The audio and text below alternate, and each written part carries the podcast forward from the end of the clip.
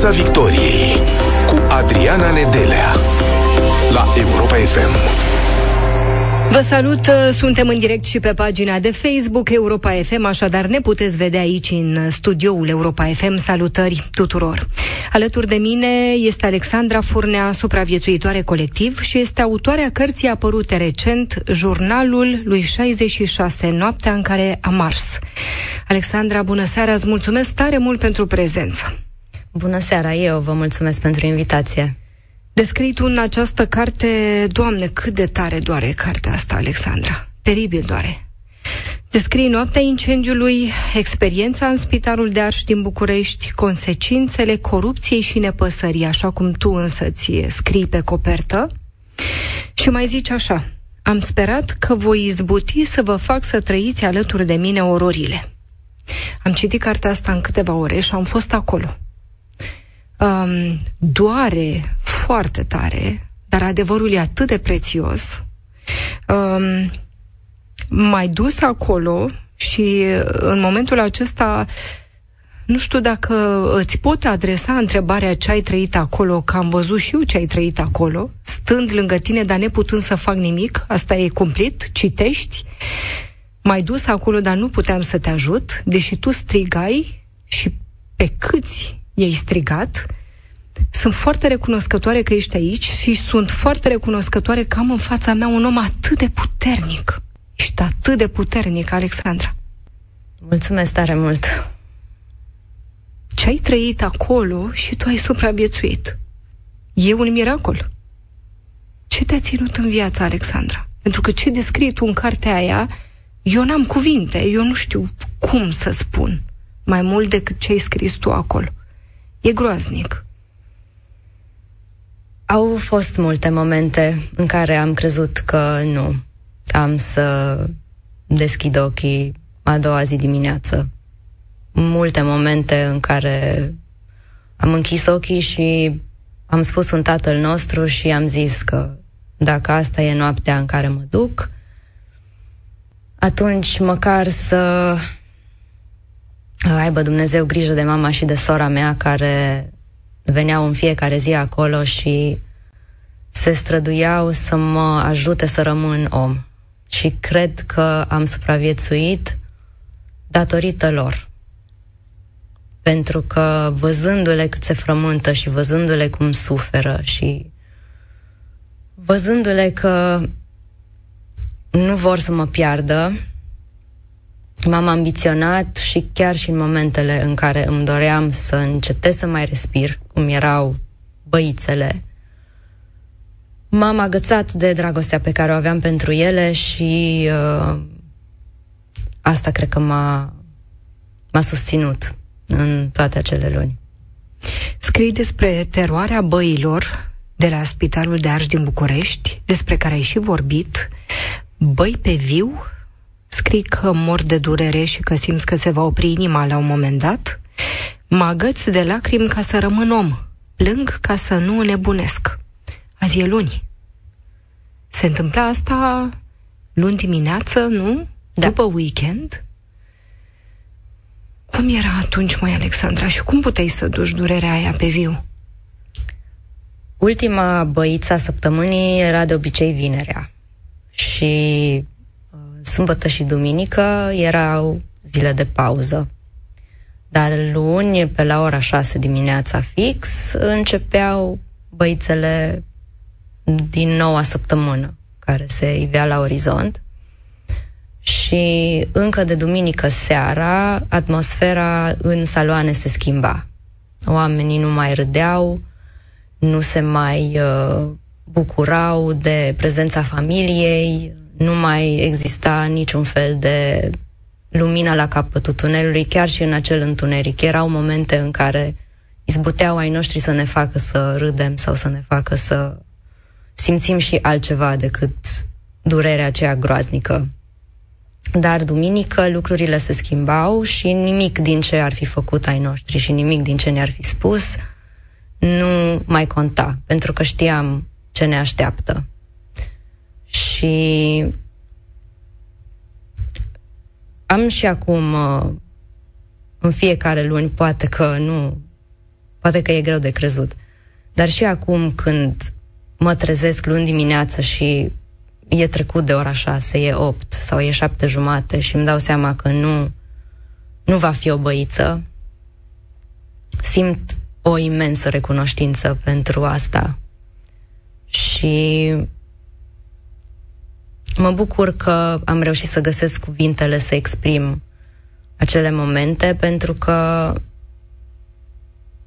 cred că e bine ca toată lumea să, să știe ce se poate întâmpla atunci când oamenii uită că sunt oameni și că au în mâinile lor uh, viețile și integritatea sufletească a altor ființe până la urmă. Cei despre care scrii au niște nume fictive, tocmai pentru a încerca să-i protejezi, a fost dorința ta. Cum și-au pierdut omenia cei care ți-au făcut rău? Și um, mă refer la momentele în care descrii suferința pe care au trăit-o din cauza altor oameni, pentru că putea fi altfel. Cred că din mai multe motive. Odată, cred că e dezumanizarea care domnește de mulți ani în sistemul medical din România, care se bazează și pe, pe sărăcia lui până la urmă și pe faptul că este cel mai furat sistem din țară. Este, cum spun mulți, vaca de mulți a corupției în România. Și pentru ca ei să își justifice probabil cumva incapacitățile și limitele, se dezumanizează și atunci încetează să mai distingă rău de bine.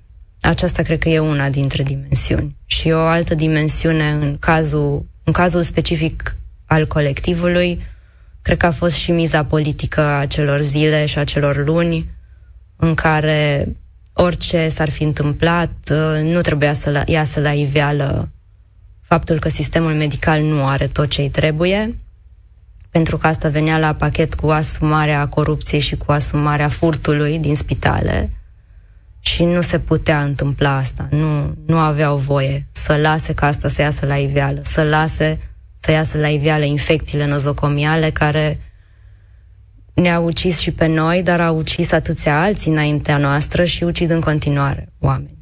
Cum că tu nu te vindecai pentru că erai slabă, pentru că nu da. zâmbeai? Nu asta zicea? Dar mai zâmbește și tu, mai fată, că de asta nu se lipește pielea și nu te vindeci. Da. Că tu ești mereu depresivă sau nu mănânci suficient. Fii tu mai optimistă. Da, nu dormeam pe partea pe care trebuie... Cum era să primești în calvarul acela, în chinul pe care îl trăiai aceste vorbe? Inexplicabil.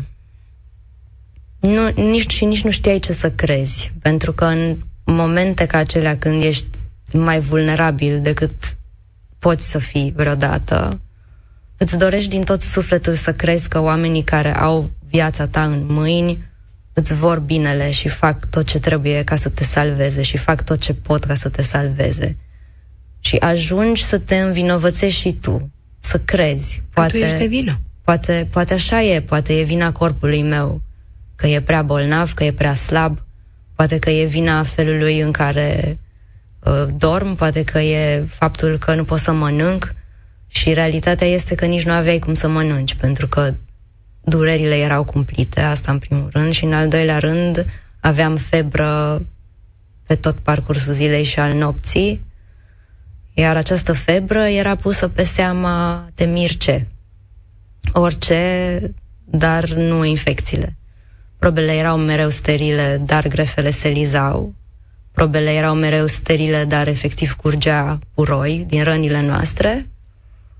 Probele erau mereu sterile, dar noi muream. Și sora mea știu de la început, ea a fost singura care mi-a spus ești infectată, trebuie să pleci, nu e normal ce se întâmplă aici.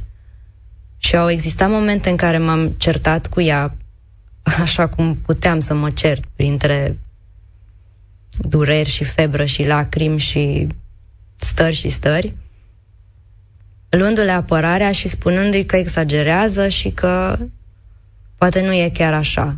Și când uh, am primit scrisoarea medicală de la spital, în care am văzut negru pe alb, uh, pseudomonas rezistent, uh, germeni multirezistenți, pentru că nu erau toți numiți.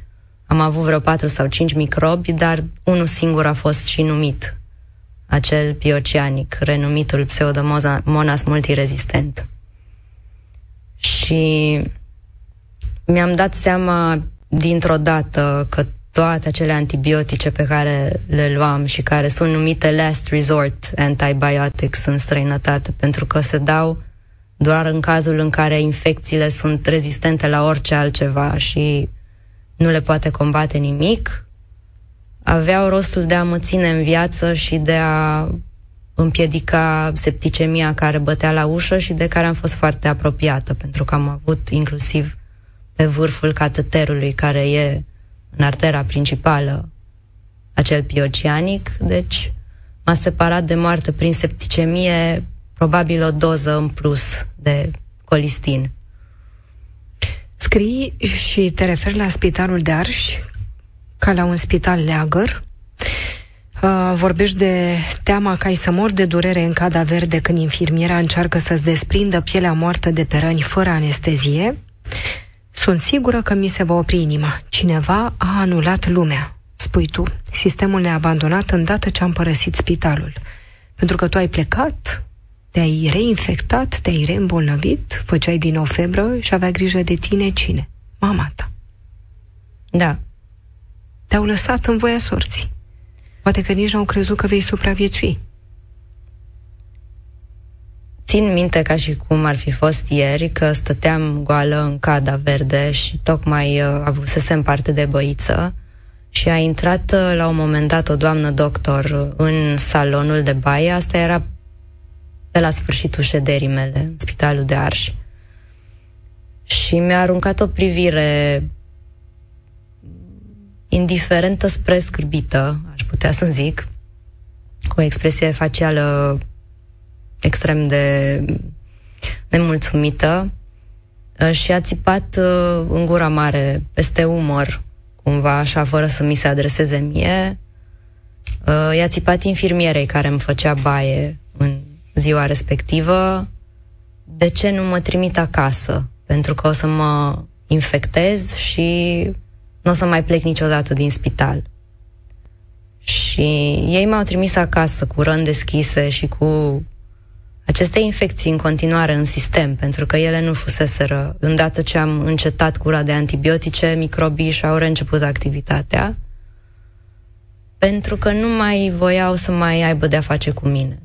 Voiau să bifeze că am fost externată și ei și-au făcut treaba, chiar au scris în acte vindecat chirurgical, ceea ce era departe de a fi adevărul. Eu am plecat cu suturi, cu răni care încă supurau și da, mi s-a explicat că trebuie să aibă mama mea grijă de mine și că așa cum mi-a, mi-au făcut baie infirmierele în spital, poate să-mi facă și ea baie acasă în cadă. Și sărmana a încercat, dar rănile se măreau de la baie la baie și atunci, într-un final, am apelat la asistenta căreia îi datorez viața și care m-a salvat în acele zile, uh, venind uh, regulat, ca la propriul ei copil și spălându-mă cu... Efectiv, mă îmbăia în colistin, făcea diluție de colistin și mă spăla cu colistin. Și abia după aceea au început să se vindece rănile după ce s-a ocupat ea de mine. Piața Victoriei la Europa FM. Piața Victoriei și în studioul Europa FM este Alexandra Furnea, supraviețuitoare colectiv. De curând i-a apărut și cartea Jurnalul lui 66, Noaptea în care am mars. Vorbește Alexandra despre noaptea incendiului și experiența în Spitalul de Arș din București. Te vindecă această carte, Alexandra? Nu știu dacă poate să mă vindece ceva până la capăt dar cu siguranță contribuie la lucrarea vindecării și îmi oferă posibilitatea să mă distanțez puțin de acele, acele momente.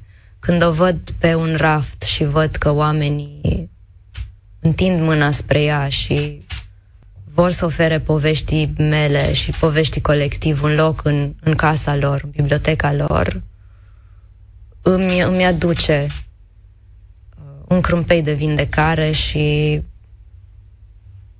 mă face să simt că totuși am găsit un sens pentru ceea ce s-a întâmplat. Cum ești tu acum? Ce-ți fac mâinile care au fost arse, spatele tău, capul? Cum ești? Plină de cicatrici care trebuie îngrijite constant. Eu fac un soi de navetă între viața unui om nu neapărat obișnuit, dar unui om care încearcă să fie cât mai aproape de ceea ce înseamnă un om obișnuit și un veșnic pacient care e cu trupul tot timpul under construction. Și uh, e un stil de viață dificil, pentru că faci multe sacrificii ca să poți să pleci la tratament, să îți iei zilele acelea pentru tine, pentru trupul tău, pierzi zile de naștere, sărbători, uh, aniversări în familie, ocazii pe care le-ai putea petrece altfel, vacanțe. Dar m-am obișnuit și am găsit în o formă proprie de normalitate, ca să zic așa. Câte zeci de operații ai până acum? Și ce mai urmează? M-am oprit din numărat la numărul 40 uh, și nu cred că o să le mai număr de acum încolo. Urmează noi operații. Uh, anual fac în jur de două sau trei intervenții chirurgicale, o uh, sesiune de recuperare mai consistentă și în rest, bineînțeles, îngrijirea de zi cu zi, care înseamnă masaj pe care mi-l fac singură, pentru că, din păcate, nu am unde să fac asta în România. Și veșnicele creme necesare pentru întreținerea pielii. Și, da, cam, cam așa arată viața unui supraviețuitor. E peticită, piccoleacu, te mirce. Mergi în continuare în Germania? Da. De ce acolo sunt oameni și în România nu? Uh, din, cred că din foarte multe motive. Cred că noi încă ne vindecăm după ravagile comunismului și nu am izbutit să înlăturăm această lepră a corupției din carnea noastră, din carnea acestui neam.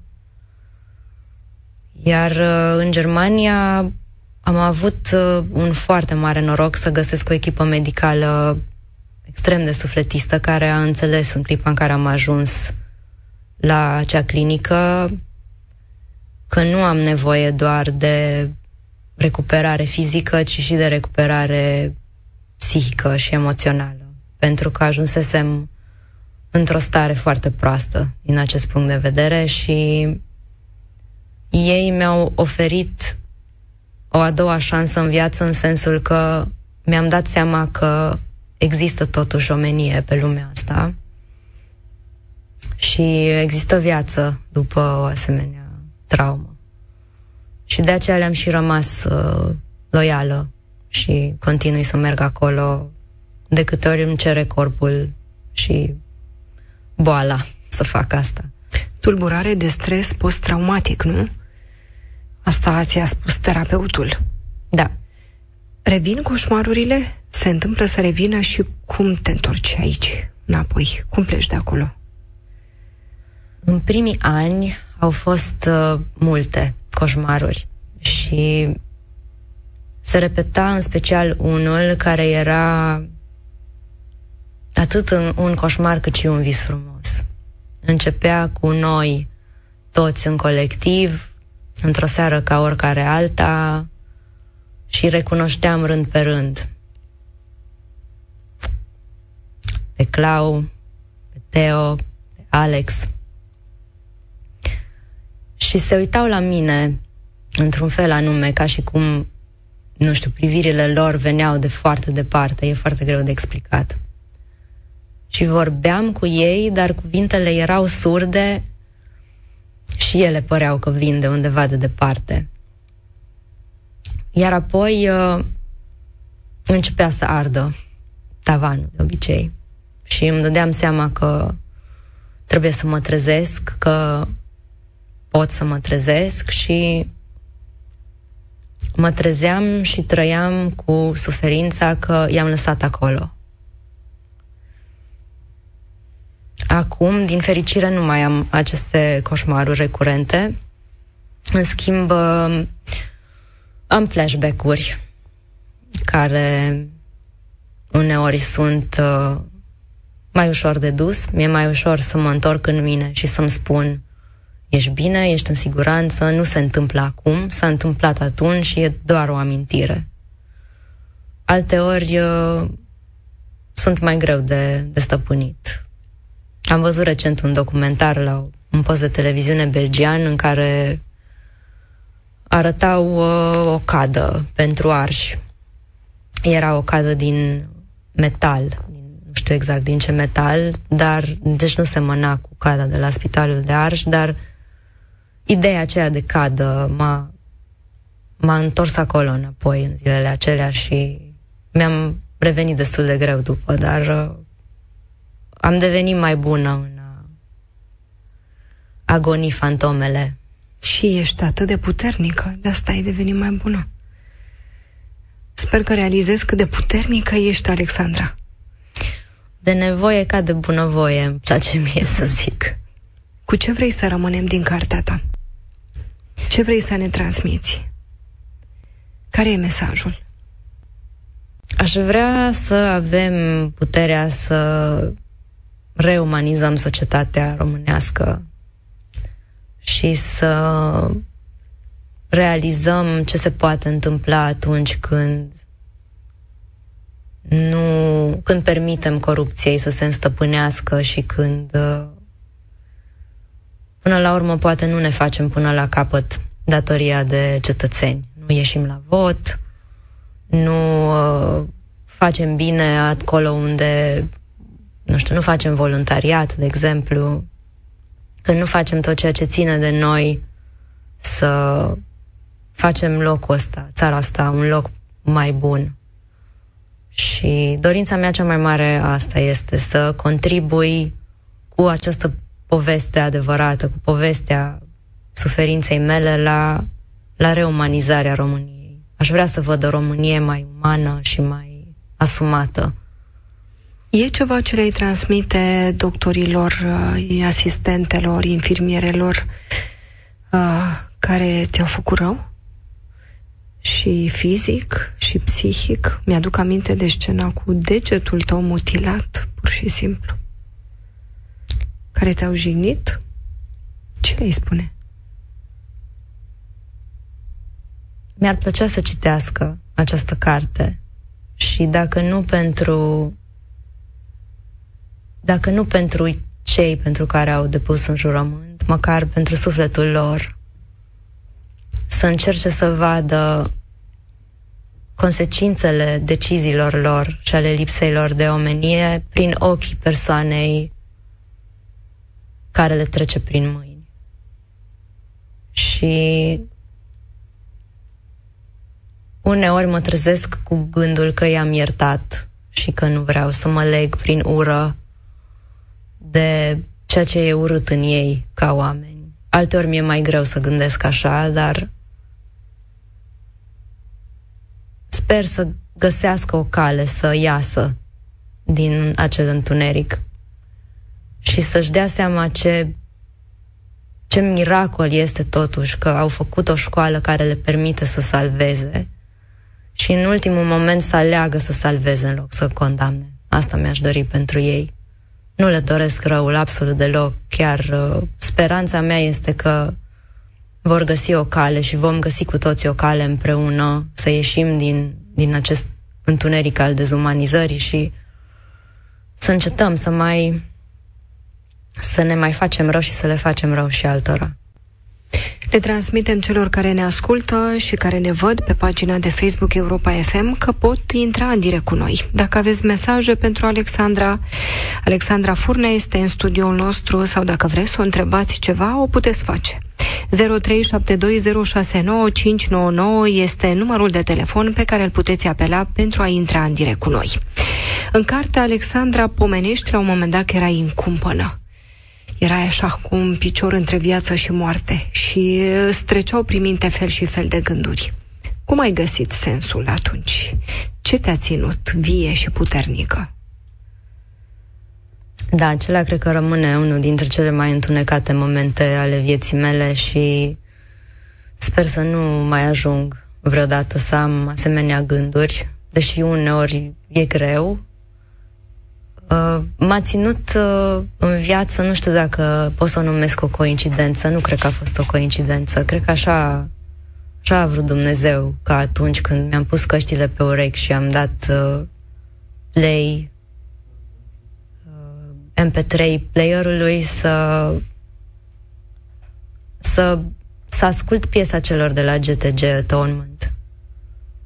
Și versurile ei mi-au adus, m-au readus cu picioarele pe pământ și mi-am dat seama că dacă prietenii mei și oamenii aceia nu au avut această șansă la viață și sunt convinsă că și-ar fi dorit-o, pentru că știu dintre ei care voiau, plăneau să aibă un copil, de exemplu. Plănuiau să se căsătorească, plănuiau să intre la o facultate. Dacă ei nu au avut șansa aceea ca eu să îmi bat joc de ea în felul acela, ar fi fost un foarte mare păcat și o insultă la adresa lor și a suferinței lor. Și asta m-a, m-a mobilizat și încă de atunci mi-am spus că vreau să fac ceva pentru ca povestea noastră și povestea lor să nu rămână nespusă, pentru că Delia, fata din carte, care a murit lângă mine, mi-a rămas în suflet într-un mod greu de descris și în, în acele zile mi-am zis că am să fac ceva pentru ca durerea ei să nu, să nu fie uitată și a noastră, a celor care am trăit printr-un hazard, cred. Intrăm în direct cu ascultătorii Europa FM. Alexandra Furnea este în studioul nostru supraviețuitoare colectiv și autoarea cărții Jurnalului 66, Noaptea în care am ars. Intrăm în direct cu ascultătorii noștri. Bună seara! Dacă ne auziți. Bună seara! Bună seara! Bună Vă ascultăm! Mă auziți? Da, da. Uh, Vlad, Vlad mă numesc. Uh, mă cunosc cu Alexandra, bună Alexandra, uh, mă cunosc cu Alexandra dinainte să se întâmple tragedia asta, mă rog, dintr-un cer de prieten comun. Tot ce vreau să transmit este că nu cred că există cuvinte să descrie puterea pe care ai avut-o și curajul pe care l-ai avut în toată povestea asta atât de tristă. Și o singură întrebare, aș avea dacă vreunul dintre cei care ți-au făcut rău au avut măcar a suta paște de curaj să-și ceară scuze sau să se contacteze, să încerce să repare în vreun fel. Mulțumim tare mult, Vlad. Mulțumim pentru întrebare, mulțumim pentru că ești cu noi. Și-a cerut cineva scuze, Alexandra? Mulțumesc, Vlad, pentru întrebare. Nu. Nimeni? Nu. Nu, dar eu cred că liniștea aceasta are un tâlc. Și cred că e exact ceea ce lucrul acela care confirmă adevărul cărții până la capăt. Faptul că nu a ieșit nimeni să spună vreun cuvânt sau să mă contacteze sau măcar să argumenteze într-un fel sau altul. Ni se alătură încă un ascultător, Europa FM. Bună seara! Bună seara! Bună seara! Ascultăm radioul uh, puțin mai încet, vă rog. Dar noi, nu, dar eu n-am, n-am Bun. radio, nu vreau ascultăm. Să, nu, vor, vorbim doar în telefon. Bună seara și multă sănătate și tot respectul invitației noastră. Uh, în fiecare an de 30 octombrie plâng de numai Ok, uh, întrebare. Uh, spre rușinea mea, nu știu cum se cheamă cartea și nu știu de unde să o cumpăr. Da, din librării, o găsiți oriunde. Așa ar trebui. Așa, așa se numește... Jurnalul lui 66. Jurnalul noaptea, 66, noaptea așa. în care și a doua, între... și a doua întrebare, că știu că mai e lume pe, la rând. Uh, Alexandra, mai știi ceva de găluț? Mulțumim tare mult pentru că ați fost cu noi. dacă mai știi ceva și dacă poți spune ceva despre Andrei Găluț. Cred că e ca noi toți, cu tratamente și cu acest stil de a-și trăi viața under construction. Dar uh, cel mai bine cred că poate el să-și spună povestea și cred că fiecare dintre noi are un ritm propriu Sigur. în care ajunge la cuvinte și cel mai corect e să, să așteptăm să-și spună el uh, să-și spună el singur povestea și să ne spună el cum e. Uh-huh. Mergem la altcineva în aceste momente în direct cu noi. Bună seara! Dacă ne auziți. Hello. Bună seara, vă ascultăm. Mă auziți? Da, da, vă auzim foarte bine, vă rog. Uh, bună seara, sunt destul de emoționată. Uh, mă, mă scuzați. Uh, uh, în primul rând vreau să o felicit pe Alexandra. Uh, și aș vrea doar să o, o întrebare. Da. Uh, simți cumva nevoia, Alexandra, să te răzbun pe sistemul ăsta? Mulțumim pentru mult pentru că, că ați fost cu noi. Pentru că vreau să vă spun, da. eu, în perioada în care, în colectiva Ars, eu am învățat să trăiesc mai mult decât trebuie. Și am, am ieșit în stradă și, deși nu eram în România pe atunci, am ieșit în stradă pentru că am, și, și mă doare în suflet colectivul a mișcat ceva.